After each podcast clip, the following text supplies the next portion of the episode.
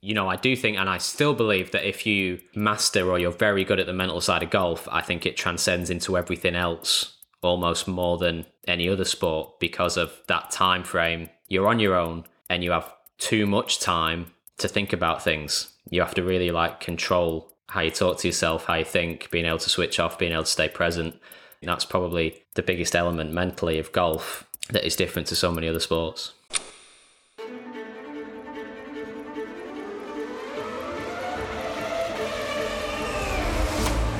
What gives us our edge? And how do we go beyond it? How thin is the line between taking part and tipping into victory? What inspires those moments of rare advantage, down to the millimetre, down to the microsecond, that change the shape of a race? Is it faith, talent, focus, or sheer determination? Are winners born or made? And what happens when things go wrong, or when it all goes right? Welcome to The Edge, We'll be talking to people operating at the very edge of possibility. From athletes to actors, and from artists to entrepreneurs. I'm your host, Teo van den Broeke, and we'll be giving you the fuel you need to get in the zone and leave your limits in the dust. Watch out. This is The Edge, a podcast by Tag Heuer.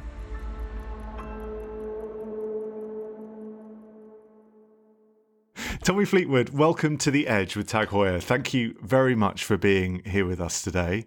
Um, where in the world are you right now?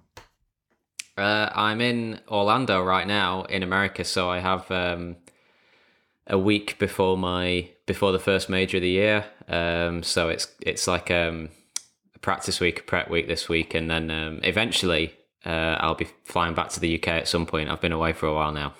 Oh, have you? Okay, so so you missed the uh, the reopening of the golf courses yesterday, which is obviously yeah, a very exciting um, moment. I've been one of those lucky ones that's been playing golf the whole time, just not um, in the UK. So I'll uh, I'll give everybody in the UK a day of golf without me. Okay, okay, that's good to hear.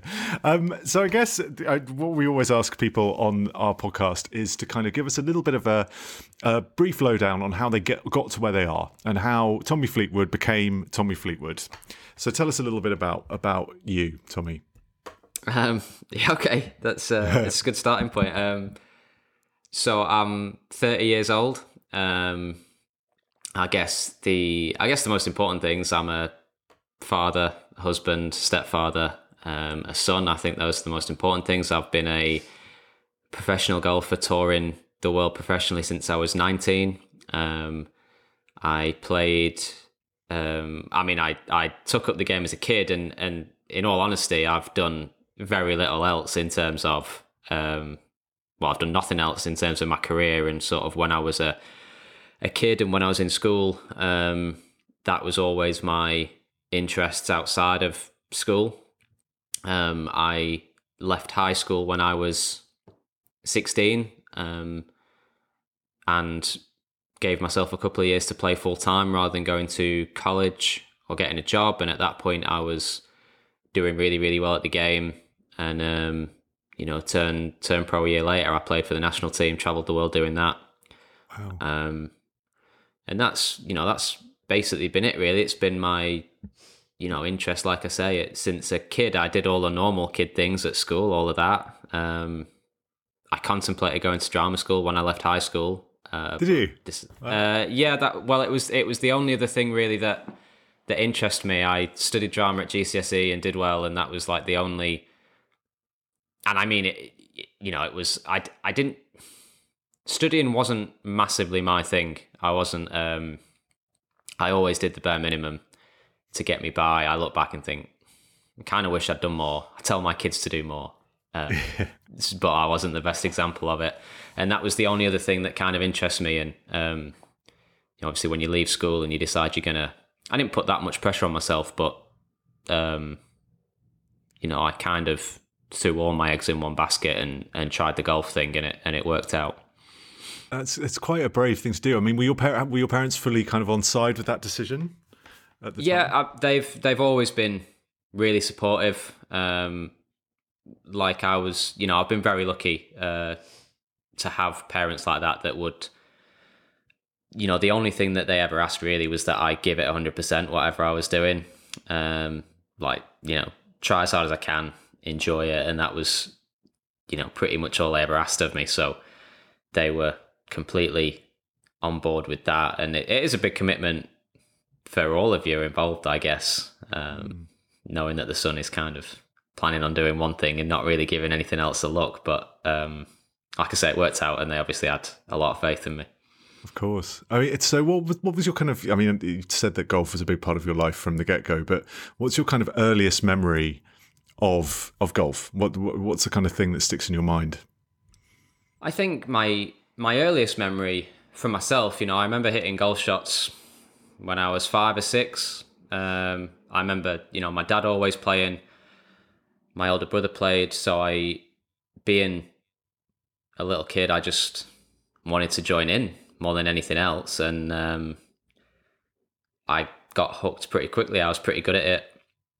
Like I could always hit it, and that was the enjoyable thing about it. Like I could hit the ball. So, um, and then you know those guys playing, I just wanted to to be around and, and do that, and and that was it. I never, I think I played, I think I played my first tournament when I was seven, and I had no idea. Um, I'd never played with anyone else really. Um, I, I remember that distinctly. I'd never played with anybody else. I didn't know how good I was supposed to be, how good they were. I just wanted to play. Um, I shot 131 and finished second to last because somebody gave up and didn't and didn't finish. Um, but that you know that wasn't the point. I just it was just a day of like my first event and like that was it really. So I had um, I think being a kid, I had nobody to sort of compare myself with. I just wanted to play and and that was it. I mean, there's something quite lovely about that in the sense you hear a lot of sports people, you know, when they start, there's a quite a lot of pressure on them to, to do it, whether that's from parents or whatever. And there's also that kind of idea that if you don't, if you're not really, really, really good from the get go, and it sounds like you were good, but I mean, that could put someone off very quickly a tournament where you come second to last. You know what I mean? So you've yeah, obviously persevered well, I, I because you really enjoyed it, which is yeah. I, I, think it's I think it's getting harder and harder to be like that as well, just with everything mm. that comes with um, social media in this day and age. I just think everything's out in in the open a bit more. I was probably probably one of the last you know set of kids that didn't have that. Like I yeah, I was just we could just play and and turn up and and nothing really mattered that much. But yeah, I never. um I, I guess yeah, I was lucky. I didn't get deflated or anything by shooting that score. I, I always laugh at it now because I can, I can easily tell that story to kids, and I think it's a helpful one. Like, you know, I yeah. finished second to last, shot 131, and you know they laugh and say, "Oh, I played terrible" when they shot like 80. So um, when I can tell that one, it kind of helps. Absolutely. I mean, you've got your son Frankie mm-hmm. Franklin. Um, yeah. So yeah, does, do you kind of? I've seen videos of um, you kind of playing with him or kind of yeah. guiding him at least. Um, how do you how do you approach that? Does he have a real interest in it? Is it something that you'd kind of want him to go into? How how do you how do you navigate? He um he enjoys doing everything and he enjoys hanging out with us and watching us play. So he wants to join in. I when like I can sort of sense I'm in for a lifetime of him not really listening to what I have to say about it. Um, I can see that already, even at three and a half. But he, I yeah, I like his interest, and I, I obviously love him wanting to, you know, even at this age, I love him just being interested and wanting to play and enjoy in a game that has brought me a lot of joy. I guess. Um, I I know hundred percent that there's never going to be any pressure from me for him to do anything that he wants. I'll just guide him in the best way possible. But it is, mm. it's really, really nice um, just standing with him and hitting some balls or doing some putting. It's it's a really nice um, it's a really nice thing to do. Like I just enjoy that so much. Yeah, I mean, aside from the competition element, I mean, it's it's a it's a wonderful bonding thing. I mean, I used to do it with my dad, and we were both yeah, absolutely appalling. yeah. uh, um, so you you married your wife Claire in 2017, and she's also your manager.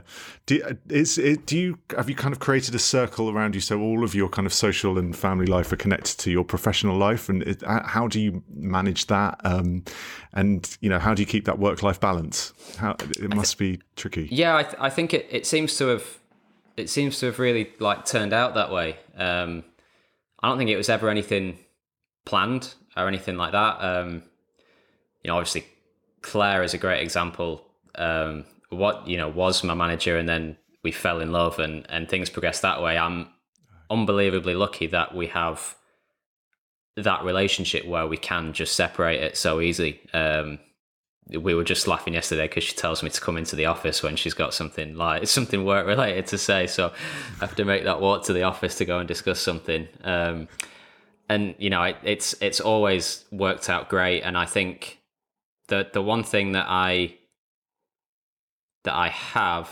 is so I have the people that I really really can trust um, that care about me as a person and I always think that's the the most important thing out of it all. Um, that they, you know, you know, especially say Claire. Claire cares about me more than any um, golf shot, any deal, any anything like that. She cares more about me than any of that by a long, long way. And I think that's so so important. And the same goes for other people around me. I like I say, it was never planned, and I think I'm also looking the fact that I have people are very good at what they do that I just happen to be very close with, that I have a mm. close relationship with. So um, that all works out. It's you know nothing's ever um, final or anything like that, but I I do know that I have lasting relationships um, going through life, um, whether it involves work or not, with those people.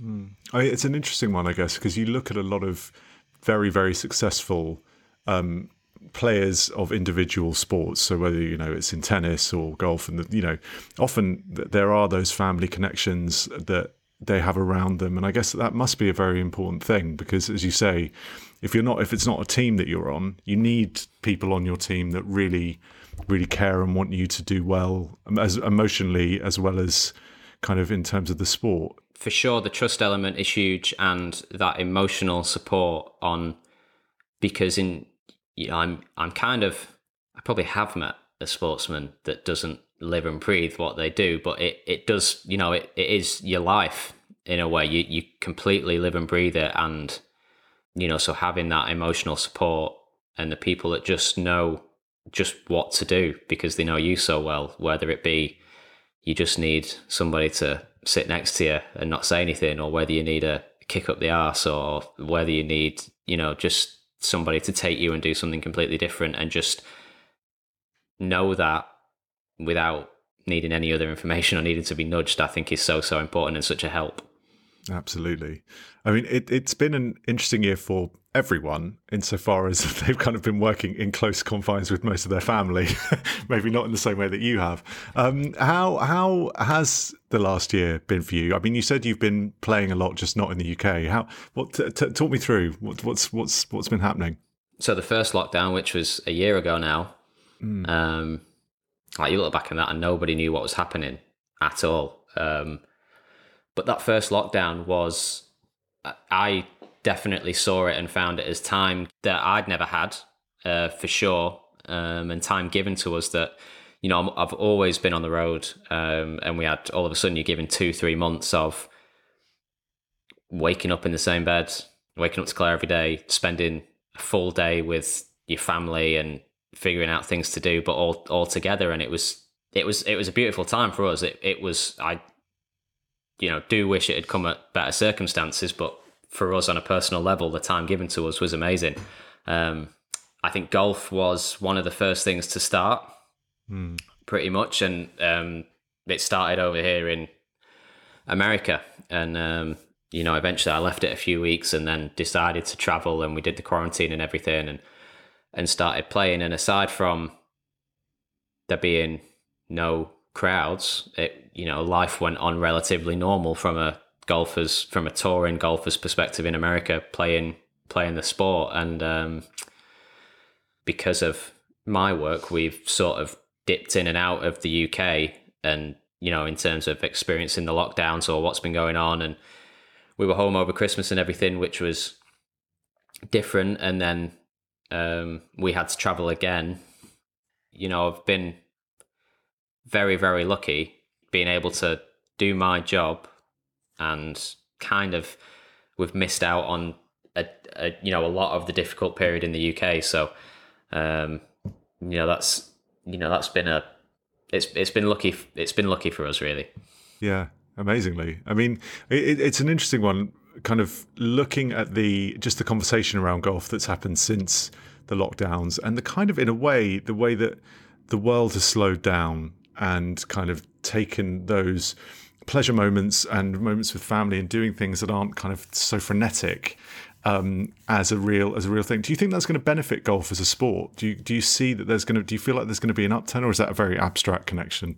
Um, well, I, I would I would hope it to. I know golf being the outside sport sport it is and easy to social distance it has mm, definitely from that perspective sort of gave the sport a new popularity in a way and I I, I genuinely do believe in golf being a um, having a lot of benefits physically and mentally, and you know being able to do something with your family.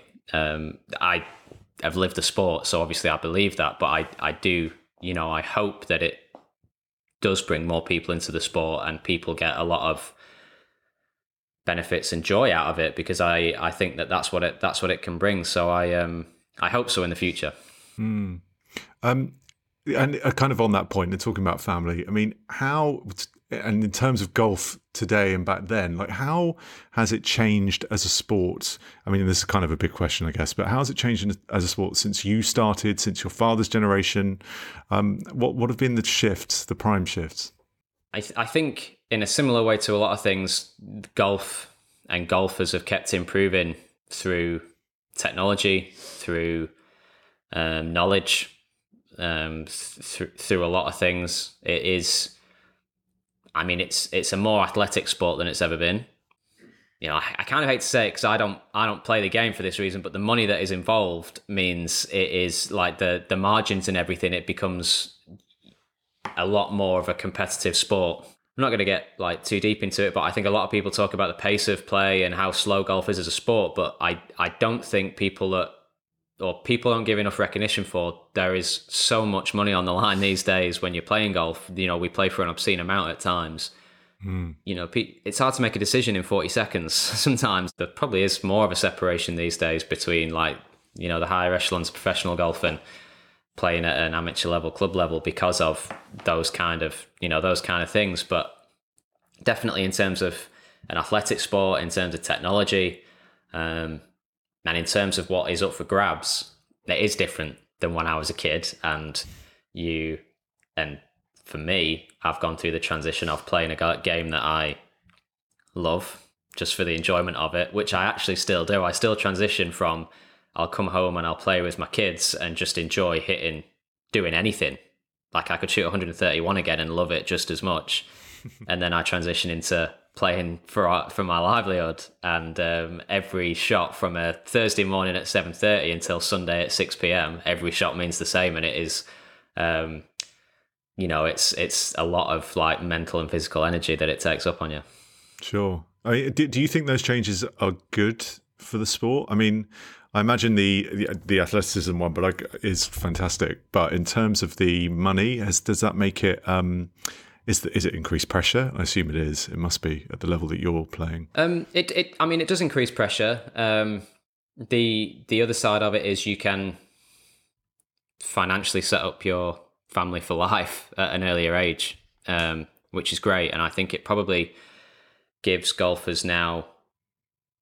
You're not seeing it yet, but I think you might see golfers start retiring at an earlier age. I'm not saying you know it's nothing like a sport like football or anything where 35 is your limit. Um, mm. But I, I definitely I have a feeling there'll be people that retire at an earlier age these days than keep playing all the way through the lives until they're 60.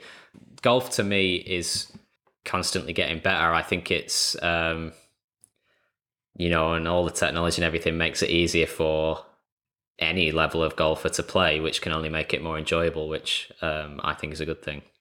But it'd be good to talk a little bit about that technology because obviously there's the Tag Heuer connected watch, which yeah. um, they, there's a golf version, and it would be good to kind of hear from you what the most exciting innovations have been and the ones that have kind of helped you most and helped your game.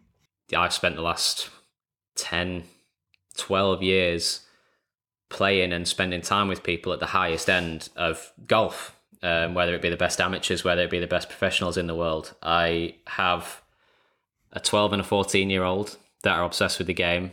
that play, you know, every day, and I have a dad who's 65 who plays once, twice a week, who is like your regular golfer, and I see how the watch helps every single, you know, all those versions of the players. I, I, you know, one of the kids will say, um, this, you know, he would like, he would like to know this, or he liked wearing the watch because it told him this yardage, or oh look at that, I've hit you know my t-shirts here, and he likes it for that reason. Or my dad will like it for oh you know my seven iron won't carry the water when I always thought it would, or you know think like like there's things like that, and then I will see it from a perspective where I, you know, recently in January was testing new clubs and go out on the golf course, and the watch helps me do that because it, it can track, you know, how far these clubs are going and everything on the golf course. And, mm.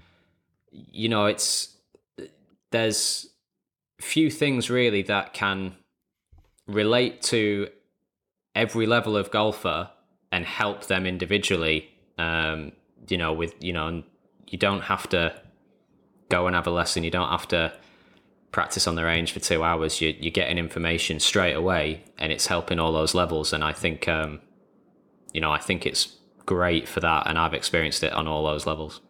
If there was a gadget that could be invented to help your game, what what would that gadget be, and what would it do? well, it's a little curveball. that that is a that is a curveball without hitting a shot for me. Um, yeah, yeah. Apart from that, without hitting a shot for me, I don't know. I I think you know, for for ease of everything, having a gadget that is telling you exactly what you're doing, uh, what you're doing right or what you're doing wrong, I th- I think is the best ver- is the best version yeah. of help of helping anybody. Um, for you know, and again, um, you know, I I see it in my kids. Like my my oldest stepson will hit the ball great all day, and he'll put terrible, but then he'll finish and he'll go straight to the range because that's just what he wants to do. Mm. Where um, having something that's going to tell him, well, you know, you need to practice your putting because again, they don't listen to me. So you know, no matter what I say, um, it kind of gets shot down. But maybe they will like look at something that they've tracked and put in themselves and say, "Oh, this, you know, this is what I need to do," and actually being able to improve by not doing anything different by just having something right in front of you and having a little bit more knowledge, I think is, you know, I, I do think that's the best kind of gadget because I still believe in um, figuring things out yourself as well and trying to get better yourself. So I think that's really good. that's interesting. Yeah, I can see that. I mean, I guess it'll, it'll, be good to talk a little bit about the human side as well, obviously, yes. of golf. Um, you know, traditionally it's been a very specific demographic that have engaged with golf and I'm, i imagine that's changed. Has it changed? Like has it changed in terms of gender and class and race and how, I, th- I think it's ch- I think it's changing and growing all the time um, and I think that's so important uh, for the game. I mean my you know I love seeing kids on a range and enjoying the game and and the you know the the truth is, for me, if it was if we still had to wear a jacket and tie and play golf, I would still be doing the same thing. I would still play golf and I would put a jacket and tie and I would play.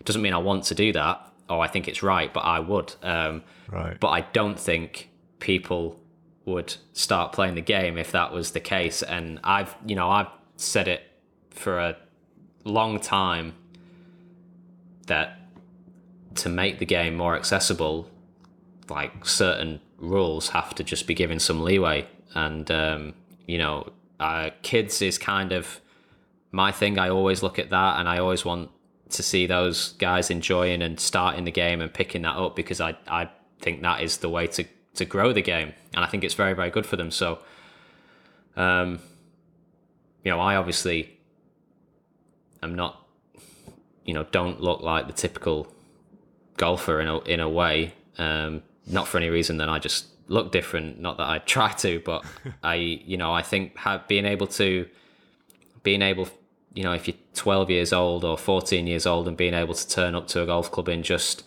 you know your normal t-shirt and and shorts and trainers and pick up a golf club and just be able to go out there and and play a little bit and enjoy it in the way you want to is is so important for the future of the game. Absolutely. But you have cultivated your own kind of very unique style, which is appealing in its own way. And it's, and personally, you know, I look at you look at like Arnold Palmer or whatever, and the glamour of that. And there's a glamour to what you do. Like you'd have a very specific thing, and I think there is something there is something nice about that. I mean, I guess that is the same across all sports, isn't it? You know, if you're interested in that side of things, it's going to appeal to you. But I guess as long as it doesn't alienate anyone is the key. Well, right? yeah, and I, I think being able to transition as closely as possible to being able to wear something that I would walk around at home if I was, you know, out with Claire shopping or something, to then going out on the golf course and it being doesn't have to be a doesn't have to be exactly the same look, but something similar. Um, I you know I believe in people being comfortable. Um, completely, I you know completely agree that. I think shoes, footwear, um, like I, you know, we spent all day, all day on our feet in shoes, and um, I again keep going on about how lucky I am. I have a partner like Nike, so you know they've just brought out a shoe that's an Air Max golf shoe. Well, I'll stand in an Air Max all day, like you, you know, like that, that. But that that kind of thing, um, you know, you go back to shoes, and somebody's got to put a pair of, you know, leather heavy boots on with spikes in and play in them. Well, like I'm not too keen on that for six hours. Like I would, I would rather, yeah. I, you know, I'd much rather wear a comfy shoe and a trainer. And I, you know, again, if there's a way of playing football or tennis in a pair of shoes and you can play golf equally in them, something like that, I, I just think can only help the game. And um, if I make a difference in people looking at me and see me in a pair of Air Max and a like a crew neck sweater that's a bit oversized, and they'll think, oh, like you can play golf in that. I'd do that. Well, mm. then great. Like you know, I, I would love that to be the case, and I would love somebody to, to take it up because they think, oh, you can actually like just you know you don't have to look like you know you don't have to wear a cardigan, even though I love cardigans. Like you don't have to wear a cardigan to go out and play. Um, something like that, I would love that to make a difference. Sure thing. I mean, it would be remiss of me not to bring up your hair as style and grooming director of GQ. Um, yeah, you you have like you've got kind of Instagram accounts dedicated to it, but it is interesting because you know if you were a footballer or a tennis player no one would say a thing. But it, because yeah. you're a golfer, I think it's yeah, within that frame of reference. It's it's such thing. What what what are your thoughts on it? I mean, do, do, do, you do you find it funny? Is it like is it something you cultivate a little bit? Like, how... well, I do find it funny because yeah. um, again, like if I walk around in Manchester or London, well, who would ever take a second look at me for having hair that's past my ear? Exactly. Um, like you know, it is. It's not a big deal, but in golf it is. Um, like, like you know, there's two or three people that have longish hair, and um, you know, like last week I was in Austin and um, had some friends there, and there was uh, you know one of the kids had long curly hair, and he said, "Yeah, I grew it because you have you know you've got your hair long, and I knew and I knew like I could." Um, and again, like you don't realize such a daft little thing because um, I have a bit longer hair because my wife prefers me with longer hair as well. Um, you know, it's like just my thing a little bit. A kid grew his hair and feels like he can play golf on a golf course because of that. And it's, you think it's nothing, um, but in a very traditional sport, it obviously means something. Um, but yeah, uh, having an Instagram account for your hair is, is kind of cool. Is is is neat in a way. It's like Connell's chain. Get, get, getting a direct message from your hair is nice. Yeah, exactly. Um, so growing up, uh, like, who were your idols? Was there anyone that you'd kind of love to challenge to a game now? Um, the, uh, like the only idol I really really had. So I I grew up in the era where like I was six years old when Tiger Woods won his first Masters. Um, I remember walking into the house and my dad saying, "This guy's going to be really, really good."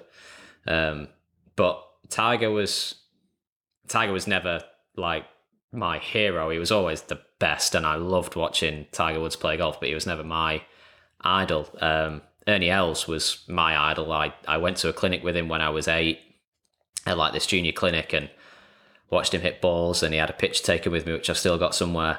Um, and he and he always kind of stood out to me. Like I just you know I loved his swing and and his mannerisms and how he played the game and everything. So he became my golfing idol and my sporting idol. And as I grew up and turned professional, I got the chance to meet him a couple of times. And um, you hear it all the time. People say never meet your heroes. Well, Ernie Els was the opposite of that expression. He was so nice. Um, I've had like two or three amazing moments with him. I've played golf with him.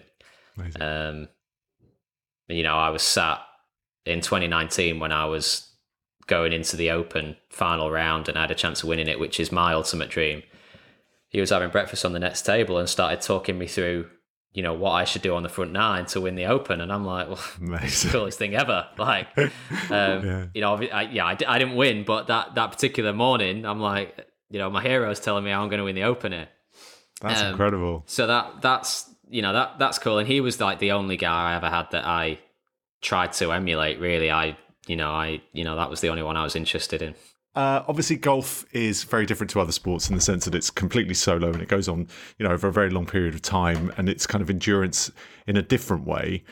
A kind of um, how does that change the way you play the game compared to other sports? That maybe is a difficult question to answer, but also how does it? Um, how do you deal with the pressure?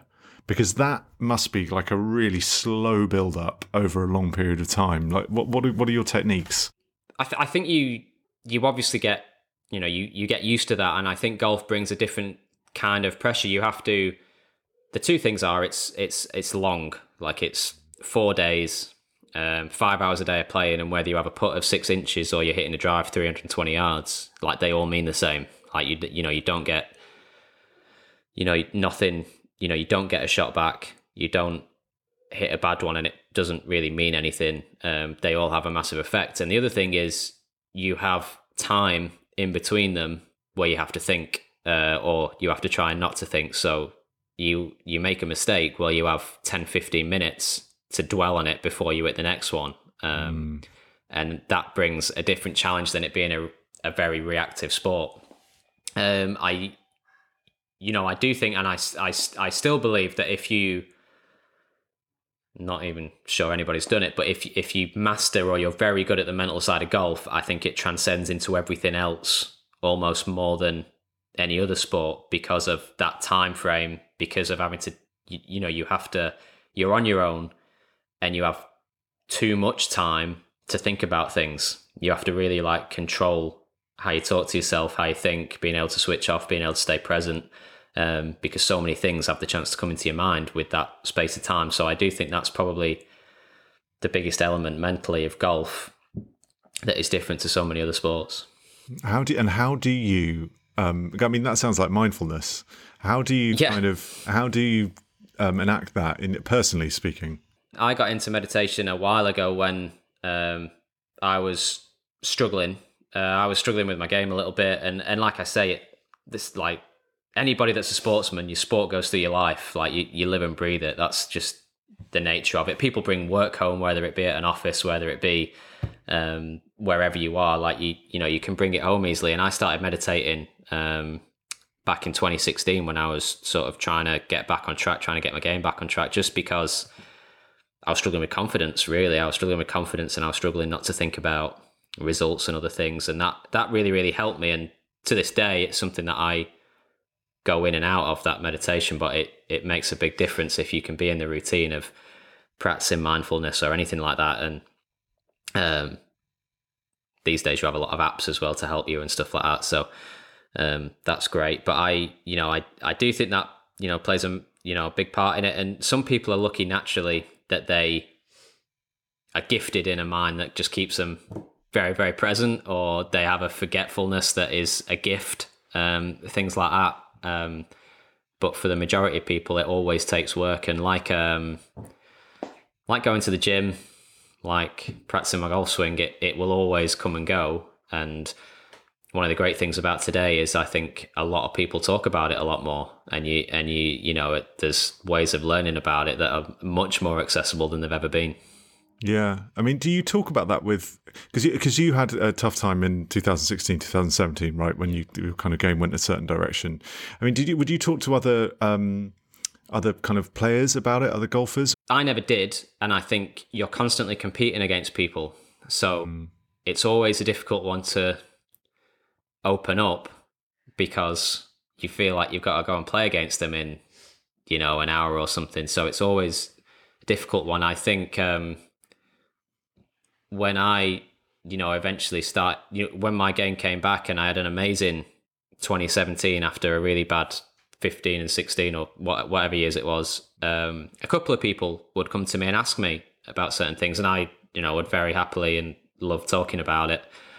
Um, and I, you know, done a lot of reading about things, and um, you know, I never, I never struggled badly with any kind of like you know mental issues or anything. I was just trying to rebuild my confidence trying and while I was you know getting my game back and it was you know small things but that was just what I was doing and um but I I do think you know talking talking does help and mm. again like we don't live in a don't really live in a sport where you want to talk about it because it's a competitive sport. I I've always found like journaling being very very helpful. Um, that's my way of like talking it talking it through, I guess. Um, but yeah, like you know, it's not like we have a team of you know 20 other players or 15 players like a football team or a rugby team where we could maybe just say something to each other and talk about it. We you know it's very individual sport and a very competitive sport. Sure. I mean i think that's a really interesting point particularly if there are kind of younger listening uh, sorry younger listeners listening who are kind of interested in getting into golf um, because you know that idea that there can be that um, conversation and dialogue is probably quite heartening. I mean, what would you, what advice would you give to younger people coming into golf now who kind of want to follow in your footsteps? Um, you know, I would want people to be able to develop like the skill of being able to deal with social media. I think that's like massive. I think that's so important. I think it's one of the biggest things today. Um, having the ability to like put it to the back of your mind or, you know, not worry about what people say.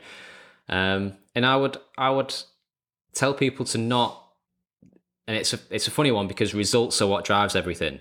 Like you know that's that's absolutely how you make your living and all of that. But I would say the ability to just try and make yourself better without worrying about any kind of results and and enjoying the process of that um, I would want people to be great, you know, kids especially. I'd want them to be great at those things and go from there.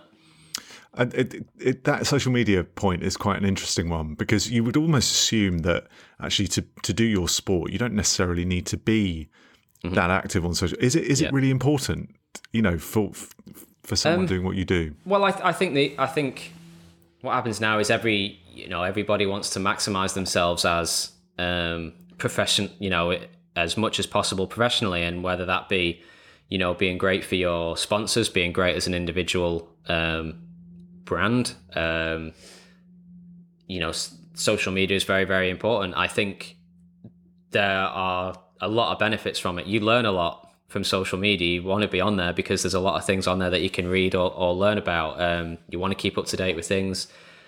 So I just think, you know, I it's not I don't know whether it is unrealistic, but telling, you know, if you talk to my kids, telling them to not go on Instagram or something, it seems very unrealistic. So I think rather than like saying you're never going to go on it, I think, you know, teaching them, it should, to be honest, it should probably be on the school curriculum, like mm-hmm. social media training or something. Um, it's much more, it's so much, it's such a big thing now and such real life. I think it should be probably something that's out there and something that you get taught in school. So um, yeah, telling somebody that they're not going to go on it just seems, you know, like it's not going to happen.